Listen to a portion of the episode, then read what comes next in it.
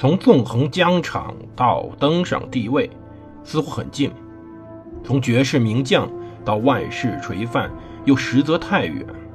把手中的权杖换成头上的皇冠，要经历多少勾心斗角、纵横捭阖，乃至腥风血雨？请收听蒙头读书的《拿破仑传》。欢迎大家收听蒙头读书。大家好，我是胡蒙，这里是我们的《拿破仑传》。我们接着上回讲故事。上回我们讲到，拿破仑呢，在阿斯本贝格、兰斯胡特、埃米尔克和雷根斯堡连续四次战胜。胜利频繁占领这一点在历史上是很少见的。当时四月二十四号，他趁大军休整的时候接洽了一些军官进行面谈，他对这些军官的勇敢行为进行了称赞。到五月十号的时候，拿破仑赶到了维也纳城门，他没有进去。当时呢，非常奇怪，城墙上并不拥挤，但是却有很多富人和居民待在护墙上。皇帝则骑着马登上了斜梯，他和那些人群只隔了一条十码宽的沟。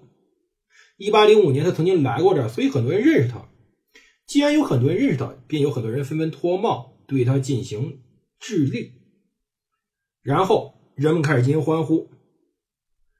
其实，当时拿破仑花了半个小时骑马环绕着维也纳城防，只带了二十五名的。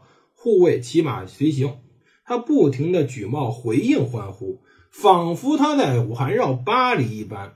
然后他转向了城外的美泉宫，如同之前一八零五年那样，他住在这儿，并且对他的副官说：“等到我们到了那儿，你的床就备好了。你在马背上度过这么多夜晚，现在应该承蒙法兰西皇帝的照顾，进行一下休息。”维也纳整个城为什么这么支持拿破仑呢？原因很简单。维也纳居民并没有在这场战争中遭受些什么损失，整个城市只被炮击了很小一段时间。当时在五月十三号凌晨两点，这个城市便向拿破仑投降了。卡尔大公毁了所有的桥，屯兵于多瑙河右岸。今天的多瑙河呢，水流平稳，有大量运河进行疏通，但是当时水道比较窄，而且湍急的多。暗流也非常多。其实，卡尔大公的退却就意味着这个王族抛弃了维也纳。拿破仑在当日就发表宣言称，说他们不像是屈服于战场环境和挫折的光荣战士，倒是像被自身悔恨追赶的伪证者。虽然他并不介意指责哈布斯堡王朝，但是他并不想疏远维也纳城的居民。他保证维也纳呢。可以自行承担城中警务。他要求围捕所有以疲惫为任何借口离队去抢劫的那些掉队士兵，主要是奥地利士兵。在抓住以后，把他们移交给临时宪兵法院进行审判，并且很快进行处决。每个纵队都设有惩罚劫掠的审判庭。拿破仑在维也纳给当地人民留下了非常好的印象。他没有进行任何大规模的劫掠。他保证了这个繁华城市的稳定。拿破仑当时他的军队花了三天时间在维也纳下游架设福州桥，以便去河对岸攻击奥军。五月十八日傍晚五点，加布里埃尔·莫利托将军的步兵师开始乘船横渡多瑙河。他们只到达了宽两英里的洛鲍岛，然后开始在小岛和对岸间。架设更多的牢固桥梁。拿破仑日后被指没有造出足够坚固的桥，但是他的军队里并没有多少专业工兵。由于当地水流湍急，奥军又不断在河中投放各种漂浮的树干和其他碎屑，让他们随风而下，来摧毁浮桥。甚至说有一次，奥地利把一架整个的风车给扔了进去。拿破仑这时候面临的最大问题，还不是架浮桥，而是他再一次如同之前的奥斯里茨和波兰一样，他到了他补给线的尽头。我们后面还会讲拿破仑战役，我们会发现，在德意志地区，也就是在德意志中部地区，奥地利的维也纳或者说波兰边境上，这是法国漫长铺解线的终点。如果深入敌境以后，就很有可能补给不上。当时，欧人在皮亚维河之战中击败了弗朗斯皇帝和哈尔大公的弟弟约翰·冯·哈布斯堡大公。在这个时候，约翰大公正率军从意大利退回多瑙河，而当时魅力超凡的领袖安德烈亚斯·霍福也率领蒂洛尔人反抗拜恩。反对法国霸权的德意志人心存不满，而卡尔大公的战略旨在让拿破仑不能决战。他没有胆量对拿破仑进行决战，以避免发生之前在奥斯雷茨一样的事情。到十九日晚上时，多瑙河上已经横了一座长八百二十五码的桥，它由八十六艘船和九个筏子组成。第二天中午，大批法军上桥向洛鲍岛进发。连接洛鲍岛和对岸的是另一座长一百码、由十五艘缴获的平底船和三个支架组成的桥，而这座桥看起来明显不够结实，但拿破仑决定渡河。当时，阿斯佩恩村和埃斯灵村在多瑙河东北岸，维也纳以东二十二英里处，彼此之间隔了三英里。五月二十号午夜，马塞纳登上阿斯佩恩的教堂塔楼，发现萤火较少。于是他告知拿破仑，奥军正在撤退，可实际上他错了。他看到的萤火较少不假，但此时奥军并不是在撤退，而在熄灭萤火后进行列队。他准备发动进攻了。马塞纳犯犯了一个哀牢会战日早上缪拉当时犯了错误。五月二十一号早晨黎明，拿破仑过河显示出了惯有的远见。他立刻下令加强了桥头堡的防务。不幸的是，马塞纳却没有充分巩固阿斯佩恩的防御。他认为，既然卡尔大公的退却，这样做并无必要。但上午八点，事态已经非常显著了，卡尔大公并没有走。在一八零九年，当时阿斯佩恩布局如下：一百零六栋高层的两层建筑接连它的花园，散布在两条东西走廊道路上，几条南北走向街道横亘其间。齐腰高的墙环绕教堂。当时村子西头地势较高，那儿有一座坚固的神父住宅和一座大花园。东边某处河岸连着埃斯灵的路。埃斯灵村广场两边各有一组房屋，合计五十六栋。村中还有个大谷仓，石墙呢比较坚固，有三英尺厚。拿破仑打算一边把这两个村子里和连接他们的路当做防御阵地。一边穿过村庄前方的马西费尔德平原展开攻势。这个平原非常非常平坦，所以奥军经常拿这里当阅兵场。可是多瑙河的一一夜之间涨水涨了三英尺。上午十点，最北端的浮桥被满载的驳船撞碎，让德帕涅将军的重骑兵上桥前，法军及时修好了它。重骑兵下马。来列中队队形过桥。拿破仑位于阿斯佩恩东边，他得知桥受损后考虑过撤退，但是他没有，因为当时背水一战。说句实话，虽然韩信赢了，但是我们要明白这是战场大忌。但将军们此时保证过他们可以守住战场。到下午一点，他听闻大股奥军正穿过马西费尔德平原。若奥军散兵没有干扰法军轻骑兵收集情报，他。本来可以发现这一点，偷战斗的奥军的数目惊人。五月二十一号星期天那天，有三点七万名奥军进攻；第二天有八点五万名奥军士兵和二百九十二门大炮进攻。周日又有三万名法军士兵过了河。周一时有两万名法军士兵过河，但是他们只有五十八门大炮。如果多达武军设法到达多瑙河的对岸，这一不利。比会更均衡，但桥梁状态决定了这是不可能的。下午一点到两点，阿斯佩恩率先发兵战斗，五千名法军驻守，他们的击退比他多得多的敌人。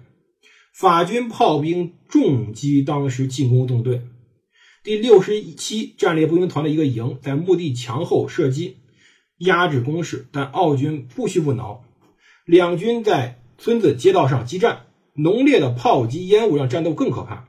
三点之后，奥军用九十门大炮组成炮群，进一步轰炸村子。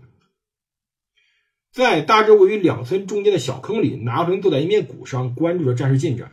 他命令贝西埃派四个师保卫中部，这一职职责如同缪拉在埃劳类似。贝西埃发起四次大规模骑兵冲锋，完成了任务。冲锋队伍前进时，拿破仑启动炮兵，痛击那些太靠近的奥军骑兵，从而支援阿斯佩恩的防御。奥军发动大规模炮击，随后派了三度的纵队进行进攻。可是，最后结果是人数差别过大，而卡尔大公又亲率军队反击。他们大公呼着：“为了祖国，勇敢前进！”村子着火了。奥军猛烈进攻教堂墓地，法军开始撤退。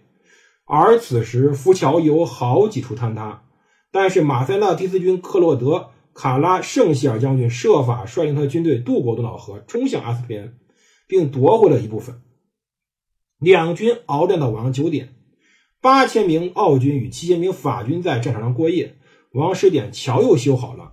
禁卫军的十四个营、拉纳军和多门大炮。随后渡过多瑙河，但达武军仍然没有赶过来。二十一号下午四点，奥军曾进攻埃斯灵村及附属的谷仓，这个谷仓上的弹痕今天还在，这是个遗迹。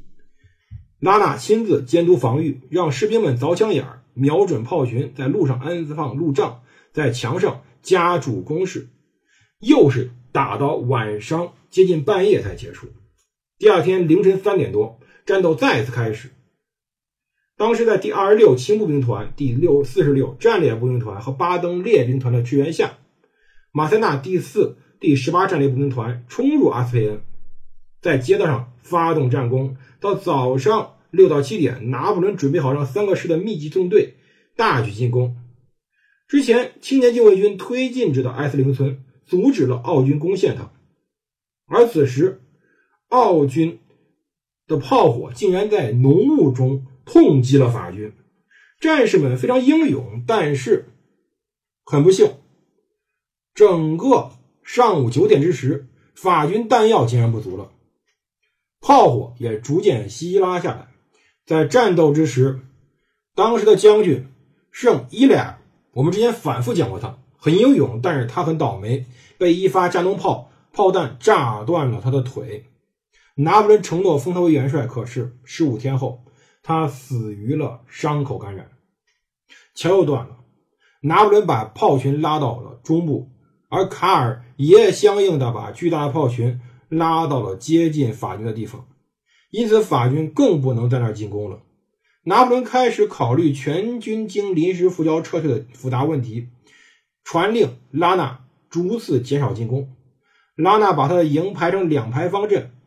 然后非常整齐的撤离，如阅兵一般。而撤退时，乌迪诺的参谋不是战死就是负伤，他自己则再添一伤。杜尔塞纳的将军胯下至少有三批坐骑被击毙。他提出派老禁卫军进攻奥军炮兵，拿破仑否定了这一自杀式的提议。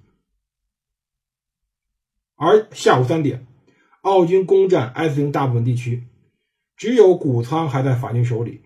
拿破仑命令老禁卫军到埃斯灵阻挠当时卡尔大公前进，而他呢开始离开，因为士兵们坚持他离开以后才会进攻。到下午一点时，奥军夺回了村子。一个小时后，双方精疲力尽。到下午三点三十分，卡尔大公已经在中部集中了两百门大炮。这也许是当时战争史上最大的炮群，一个接一个的压制拉纳的炮群，同时开始转而进攻任何暴露在外的法军队伍。两日会战中，他们一共打出四万四千发炮弹，大量法军丧失在炮火的之下，包括拉娜本人。他盘腿坐在沟边，一发三磅重的加农炮跳弹炸碎了他的双膝。四十岁的元帅。被带到多瑙河以南的埃斯伯多夫营地，首席的军医给他截掉了左腿，并奋力保住他右腿。在当时没有麻醉剂的时候，这种痛苦到底有多么的艰辛，我们可以想象。但是他忍住了。下午四点，浮桥可以通过了，拿破仑命令全军撤退。他尽可能的保护了桥头堡。这一些军队开始缓慢撤退到洛鲍岛。尽管好几个奥军将领反对，但卡尔大公认为军队太累了，无力再骚扰法军撤退，所以他们继续待在对岸。晚上七点，拿破仑难得召开了会议，贝尔迪埃、达乌、马塞纳都想远远的撤离多瑙河，但他说洛鲍岛需要充当未来战士的基地，离该岛就要放弃维也纳。皇帝说服了那些元帅们。其实，自从十年前的阿克战役战败以后，这是拿破仑第一次失败。到目前为止的军事生涯中，他仅有四次败仗。相对较小的巴萨诺之战和卡尔迪利耶罗之战发生在1796年。当时根据统计，战胜损失如下：大概死了、伤亡了两万三千人左右，三千人被俘。他呢，只丢了三门大炮，可见当时的撤退非常有秩序。奥军损失差不多。共死了一万九千人，不过仅有七百人被俘。拿破仑接再一次更改了当时的战场公报，仅承认有四千一百人死伤，并且称阿斯佩恩埃斯林会战为法军荣誉以及顽强毅力的新纪念。当然，这已经是他写出最能接近承认失败的声明了。拉纳恢复意识后说：“不出一小时，您就会失去带着自己一直是。”现在也是您最好的朋友这一点信念和荣耀而死的人了。拉纳当时脑子里估计有点糊涂，非常绝望。他呢也没有真正的挺过去。九天后他去世了。拿破仑每天探望了两次。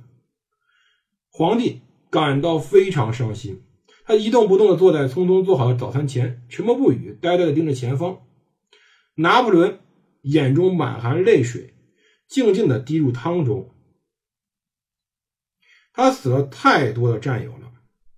今天拉纳长眠于先贤祠第二十二号墓穴，墓室墙上挂着有他参加过战斗的九面旗帜，他的棺椁包着三色旗。五月三十一号，拿破仑给约瑟芬写信说：“今早蒙特贝勒公爵死了，我悲痛万分。那么一切都结束了，再见，我亲爱的。”只要你能做点什么安慰不幸的元帅遗孀，你就去做吧。这场战争还没有结束，拿破仑守着当时的维也纳，还在与卡尔大公对峙。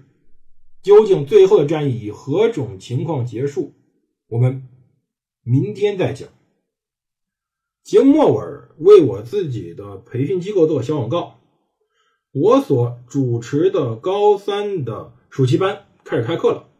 家里如果有高三孩子的话，在河南郑州，或者您本身就是高三毕业生，可以添加胡蒙零三七幺这个微信号来咨询。